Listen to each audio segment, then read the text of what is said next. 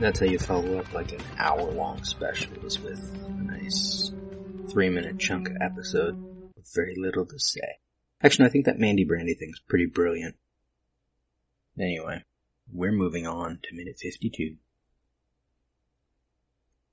Ugh, had to pause three seconds in because, yeah, uh, Fishmouth is still yelling at everyone. He yells at uh, Native American dude. He yells at uh, little Lucy. And, oh, we cut abruptly to...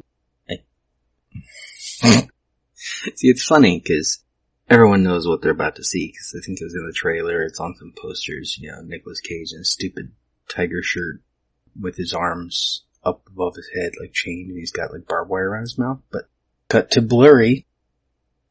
It's Nicolas Cage in the dark with his arms up, and I'm like, is he holding a ghetto blaster? Is... In Your Eyes about to play? Oh, man. I haven't even mentioned the tiger shirt, have I? I think I mentioned that he was wearing one, but it's stupid. People buy the tiger shirt. People buy forty-four shirts to celebrate this film. Those people need help. That being said, I considered buying a forty-four shirt to wear ironically, but I don't think anyone would get it. However, my official Mandy Sucks Minute shirt is going to have a forty-four on it, because that's going to be hilarious. Just a big forty-four on the front. On the back it says, cut to blurry. Mandy sucks. I don't know. Uh, we're only seven seconds in. Let's see what happens. I think this is Nicolas Cage. I don't know. He's in the dark and he's blurry. And with the beard, you know, you can't be sure. Slowly zooming in.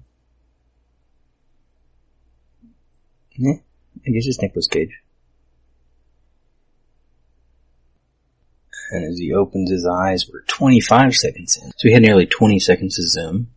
And we're close enough. We're up to his shoulders, up to his hands. And he's got some blood on his forehead, definite blood on his wrist. I guess the stuff wrapped around his wrist is also barbed wire, but you can't really see it. I don't know if these are Nick's tattoos or Andy's, but he's got some sort of snake on his right forearm and some sort of, I want to say horse, but I can't be sure. Could be a boar or something. Something with hooved-looking feet on his left arm. He's looking at something. That's smart, at least, you know. Professional actor, not looking at the camera. Good job. Oh. Cut to blurry. Exterior cabin. It's well lit inside, so we can see all the windows it's made up of. And when we can't... He can't see what's going on. Oh, we're back inside. And it's not red! Yay! Uh-uh. Fishmouth comes into frame from the right.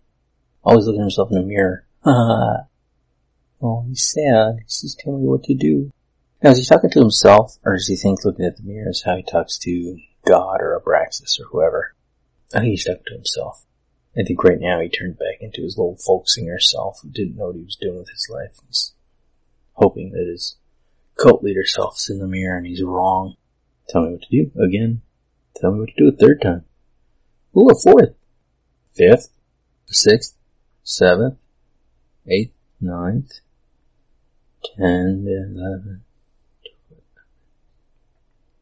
The last few were just tell me, tell me, tell me. And he closes his eyes. That's it.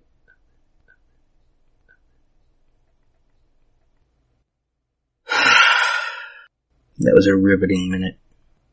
I was, I was moved by Andy's lack of pain, despite the barbed wire, and by Fishmouth's stress over his life choices. I mean, he could just, they could just kill air quotes and Andy, and then he and Brother Swine could move in together. Raise Lucy's baby. Susan would be the nanny.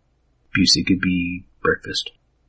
Um, and there's other guy. I always forget the other guy. See, other than that first shot of him where he was doing the best acting in the van, he hasn't really done anything.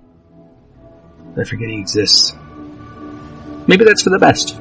I don't have time for this today. That's not even my desk.